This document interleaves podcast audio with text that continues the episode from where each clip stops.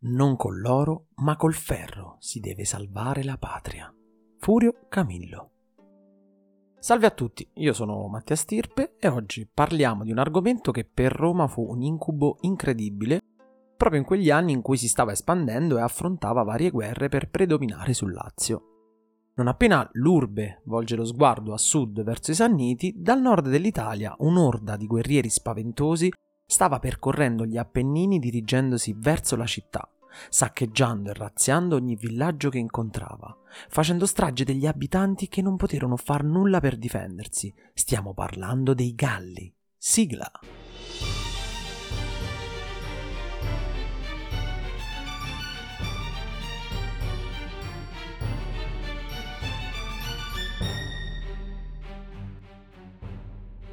Partiamo come sempre dal contesto. Roma aveva da poco conquistato la potente e ricca città di Veio, continuava a combattere su più fronti contro gli Equi, Volsci e Sabini e lentamente però volse queste guerre a suo favore grazie a diverse vittorie importanti.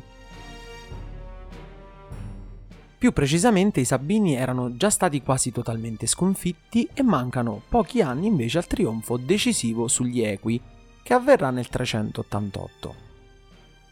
In questo periodo molto confuso, con scontri, battaglie continue e di dittatori che si susseguivano, Roma sembra ancora avere il controllo della situazione nonostante i vari accadimenti.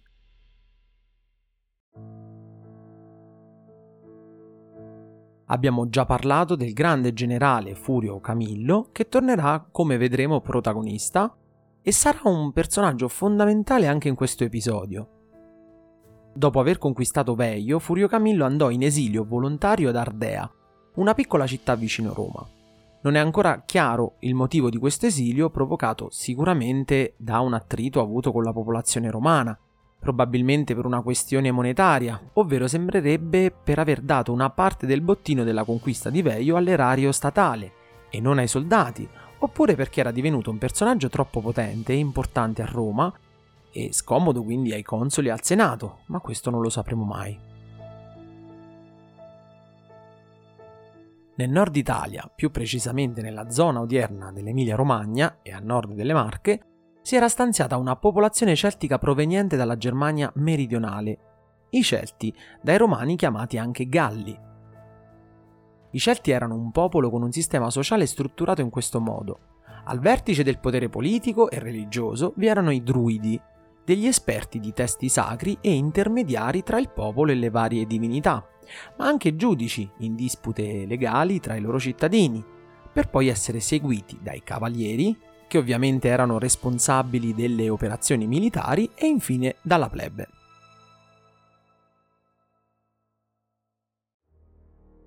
Questa popolazione era formata da diverse tribù che abitavano nell'Italia settentrionale, come ad esempio i Boi in Emilia, da cui prenderà il nome di Bologna ad esempio, e gli Insubri in Lombardia. Nelle Marche invece vi era stanziata la tribù dei Senoni, che fondarono, intorno al 400, Sena Gallica, l'attuale Senigallia, che divenne la loro città più importante. Proprio da qui mossero una grande invasione capeggiata dall'allora capo e comandante di nome Brenno, verso il territorio del Lazio e dell'Etruria, attraversando l'Appennino e come primo obiettivo la città etrusca di Chiusi, che chiese immediatamente aiuto a Roma.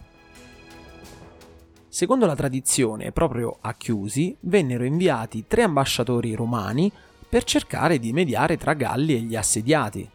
Contrariamente alle norme internazionali, secondo cui i diplomatici non mettessero mani alle armi, loro parteciparono attivamente alla battaglia contro i Galli fianco a fianco alle truppe etrusche di Chiusi.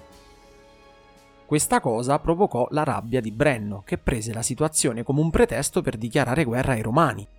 I Galli così marciarono in direzione di Roma e si scontrarono nella battaglia di Allia, un piccolo fiume affluente del Tevere nel 390 a.C.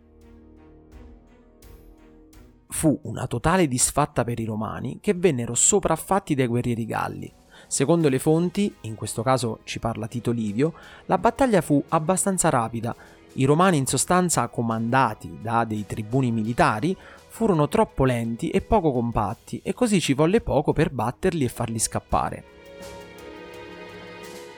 Questa sconfitta però, ahimè, significava non avere nessun difensore nella città, che distava a pochi chilometri.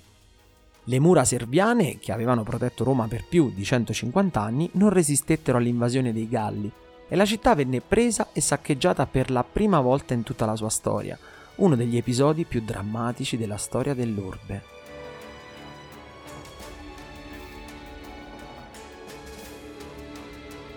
I superstiti romani, incalzati dal nemico, si ritirarono dentro le mura di Roma, dimenticando, come riferisce Tito Livio, di chiuderne le porte.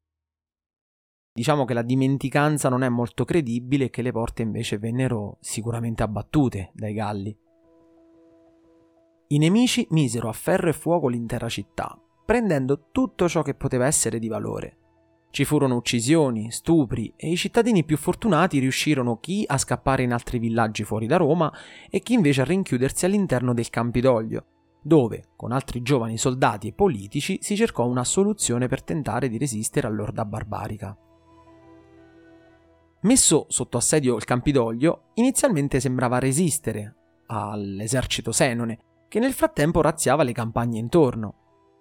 La fame però metteva alle strette gli assediati la situazione era disperata, ma la notizia del sacco di Roma giunse ad Ardea, dove gli ardeatini, che sapevano certamente che dopo Roma sarebbe stato il loro turno, affidarono il loro esercito a Marco Furio Camillo, il quale arruolò inoltre in breve tempo nelle città vicine altri uomini. Partito da Ardea e diretto verso la sua città, riesce a sconfiggere un contingente gallico uscito da Roma ed anche un contingente etrusco che razziava nel frattempo le campagne più a nord. Durante la sua marcia verso l'urbe, i romani, rimasti alla fame e senza speranza di resistere all'assedio, trattarono la resa con Brenno che non fu per nulla leggera. La tradizione narra che in un attacco improvviso dei Galli che tentarono di prendere i romani asserragliati sul Campidoglio, le oche sacre del tempio capitolino di Giunone, starnazzando, udendo il rumore dei senoni intenti a scalare la rocca, svegliarono così l'ex console Marco Manlio, che riuscì così ad organizzare in tempo le difese e a respingere i Galli. Per togliere l'assedio e lasciare la città, il capogallico chiedeva mille libre d'oro, un valore di oro enorme all'epoca, ma oh, purtroppo era l'unica soluzione possibile per porre fine a questa storia. I romani raccolsero tutto quello che potevano dare ai Celti e qui la leggenda ci narra che scoprirono che le bilance portate da Brenno per pesare l'oro che veniva raccolto erano truccate. Da qui il comandante gallico gettò così sul piatto dei pesi anche la sua spada, in modo da aumentare il valore del bottino richiesto ai romani, pronunciando la famosa frase Vae victis, guai ai vinti. Continuando il filone della tradizione, a questo punto torna a Roma, messa a ferro e fuoco, Marco Furio Camillo, eletto, come detto, dittatore per la seconda volta dopo Veio. Il comandante riuscì a sconfiggere l'esercito di Brenno che si dileguò tornando nella loro terra. Secondo sempre la leggenda, Camillo, raccolte le truppe romane, inseguì i Galli, li sconfisse facendone strage e recuperò le insegne ed il bottino romano. Secondo altre fonti, invece, riuscì a ricacciare i Galli lontano dal territorio romano, ma essi si ritirarono comunque in possesso del ricco bottino di guerra. Invece, secondo Tito Livio, Furio Camillo riuscì ad arrivare a Roma prima che fosse pagato il riscatto concordato con il comandante dei Galli Brenno, riuscendo a sbaragliarli in due battaglie campali. Adesso quale sia la verità non lo sapremo mai. Personalmente e secondo molti storici, ci tengo a dire che io non sono uno storico, ma umilmente mi sono fatto una piccola idea. L'idea sostanzialmente generale e condivisa è quella che i Galli, avendo depredato tutto quello che potevano, si allontanarono spontaneamente, anche per poter tornare nei loro territori che nel frattempo erano minacciati dai Veneti. Che fine fanno i Senoni il loro dominio sull'Italia settentrionale ebbe termine circa cento anni dopo, con la grandiosa battaglia del Sentino, nel 295, o anche detta battaglia delle nazioni, che vedremo in un futuro episodio, dove vennero vinti dai consoli dell'epoca e infine sottomessi nel 283. Ma questa è un'altra storia. come sempre in seguito parleremo di quando Giulio Cesare invade la Gallia Cisalpina, sempre nel nord Italia, che diventa dominio romano e concedendo la cittadinanza romana agli sconfitti. Ma che cosa cambiò a Roma dopo questo evento? Innanzitutto i romani si misero subito al lavoro, ricostruendo e potenziando in 12 anni tutte le mura serviane che erano state logorate dal sacco dei Galli. Dopo l'invasione Roma era una città non solo da riorganizzare e ricostruire per la distruzione subita, ma anche l'economia della città era eh, infatti a pezzi, le riserve auree erano state praticamente prosciugate e l'immagine soprattutto che ebbe Roma era quella di una città debole e saccheggiata, quindi tutto ciò creava propositi bellicosi da parte delle popolazioni confinanti, che credevano di poter uscire dall'orbita dell'urbe. Quindi nei primi anni ci furono delle battaglie contro i soliti bolsci ed equi che provarono ad approfittare della situazione catastrofica a Roma che però nonostante ciò ottenne non solo vittorie decisive contro i suoi nemici e la conseguente conferma del suo dominio sul territorio laziale, ma anche a livello militare si ottennero diverse novità. Vediamo quali. Ricordate quando abbiamo detto che Roma prendeva il meglio dal nemico e dalle sconfitte per migliorare se stessa? Secondo scavi archeologici e vari studi in seguito a questi eventi, e dopo la conoscenza dei Galli, i Romani potrebbero aver adottato un nuovo tipo di elmo, chiamato elmo di Montefortino, a forma conica o rotonda, proprio utilizzato dai Celti originariamente, che prendeva il nome da una necropoli vicino Ancona e che venne successivamente, con piccole modifiche, usato dai Romani fino al I secolo a.C. Oltre l'elmo si iniziò ad equipaggiare l'esercito romano anche di uno scudo di tipo diverso, e cioè che aveva delle protezioni in ferro lungo i bordi. Sempre dopo questo evento si inizia a parlare dell'utilizzo di un giavellotto, anche detto pilum, da conficcarsi e piegarsi negli scudi degli avversari rendendoli inutilizzabili per il proseguo della battaglia. Plutarco racconta infatti che 13 anni dopo la battaglia del fiume Allia, in un successivo scontro con i Galli, i Romani riuscirono a battere le armate celtiche e ne fermarono una nuova invasione e nel racconto cita appunto queste piccole modifiche dell'esercito che causarono una migliore difesa e attacco dell'esercito romano. Farò a breve un episodio di Imperium proprio dedicato all'esercito romano, di come mutò in questi anni di continue guerre e di come era equipaggiato, così da non tralasciare questo importante aspetto. Sotto l'aspetto politico invece c'è da citare un evento molto importante a Roma, successivo al sacco della città.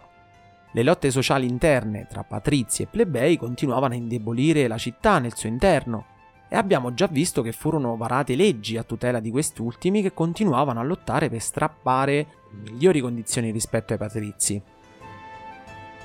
Siamo nel 367 e a Roma fu eletto tribuno della plebe Lucio Sextio Laterano, il quale, insieme a Lucio Calvo Stolone, promosse una serie di leggi comiziali volte a ridurre appunto la differenza tra patrizi e plebei.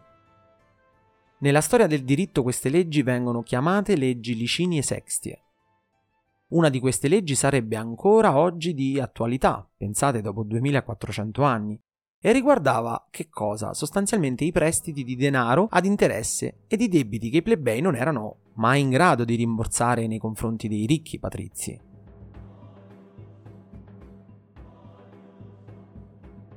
Allora come oggi il debito era prima di tutto un meccanismo che consentiva ai pochi ricchi di esercitare il potere sui poveri.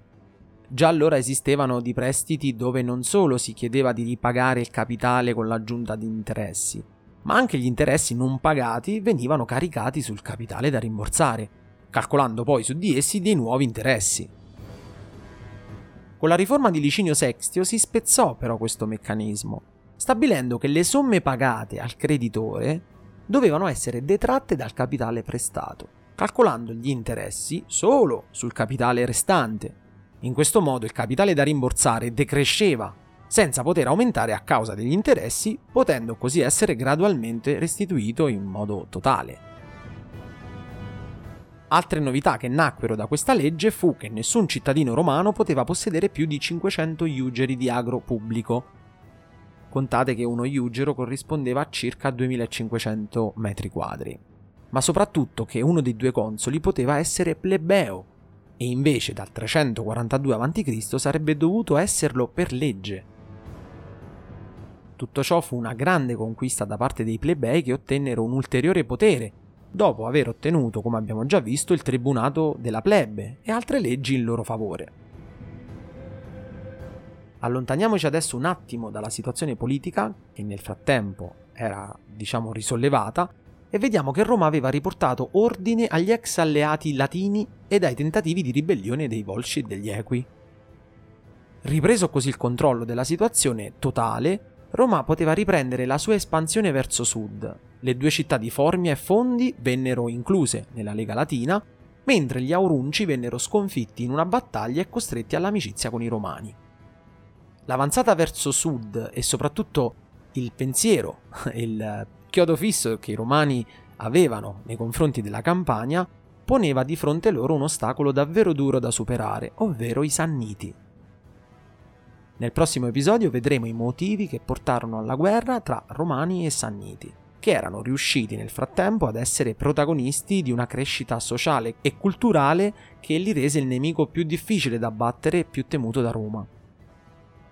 Io vi ringrazio per l'ascolto, se il podcast vi interessa vi invito a cliccare il segui che trovate di fianco al nome del podcast per non perdere i prossimi episodi. Inoltre volevo dirvi che ho aperto un account Patreon all'indirizzo www.patreon.com slash storia di Roma per chiunque volesse supportarmi o aiutarmi al proseguimento di questo podcast con contenuti in anteprima per gli abbonati. Grazie davvero a tutti a quelli che intendono aiutarmi. Infine potete scrivermi commenti o suggerimenti a storiadiroma.podcast.gmail.com. Grazie mille e al prossimo episodio.